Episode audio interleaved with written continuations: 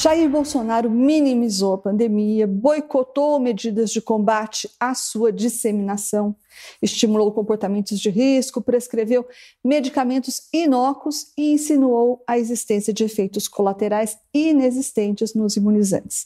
Por causa disso, a gente pode dizer que Jair Bolsonaro contribuiu sim para o aumento de mortes por coronavírus no Brasil. Mas é difícil precisar qual foi o tamanho desse impacto, quantas mortes o comportamento do presidente Jair Bolsonaro causou. Mais fácil, talvez, seja imaginar como seria se o presidente da República tivesse agido de modo contrário ao que ele agiu. Se logo no início da pandemia, o capitão, como muitos assessores ainda chamam Bolsonaro no Palácio do Planalto, tivesse, por exemplo, convocado um pronunciamento em cadeia nacional de rádio e televisão e dito: brasileiros estamos em guerra.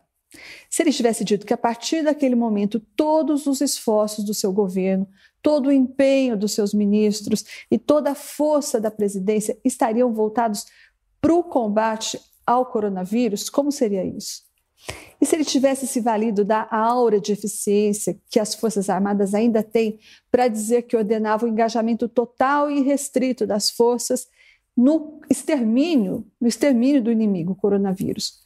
Podia ter dito ainda que ele contava com o apoio da população para juntar-se aos combatentes nessa luta. Como seria isso? Poderia ser que a partir de então mensagens sobre a importância do uso de máscara, de lavagem das mãos, do distanciamento social pudessem estampar outdoors pelas cidades, poderiam ser veiculadas nas TVs, nas redes sociais. Elas iriam, por exemplo, parar nos alto-falantes de carros que iam percorrer o norte, o nordeste, os rincões do país. O Exército, a Marinha, a Aeronáutica, elas poderiam auxiliar o Ministério da Saúde de fato na distribuição, na aplicação de testes para detecção da doença, poderiam ter monitorado a contaminação dos doentes, a aquisição, a distribuição, a aplicação das vacinas. E, e gente como caminhoneiros, influenciadores digitais, policiais, são apenas alguns dos segmentos em que o presidente Bolsonaro tem apoio e que tem altíssima capilaridade. Eles poderiam aderir a essa campanha e aos esforços para que brasileiros não morressem vitimados nem pelo vírus e nem pela ignorância. No domingo, o secretário da Saúde do Mato Grosso fez um pedido desesperado para colegas de outros estados.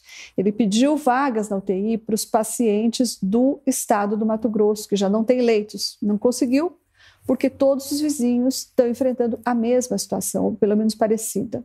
E como no Mato Grosso, o estado de Santa Catarina também está sem leitos e também tenta achar leitos fora do estado para os pacientes que agonizam nas filas de espera. E outros estados seguem no mesmo caminho. Nessa segunda-feira, São Paulo, por exemplo, está com 80% de vagas na UTI da sua capital, São Paulo, ocupadas.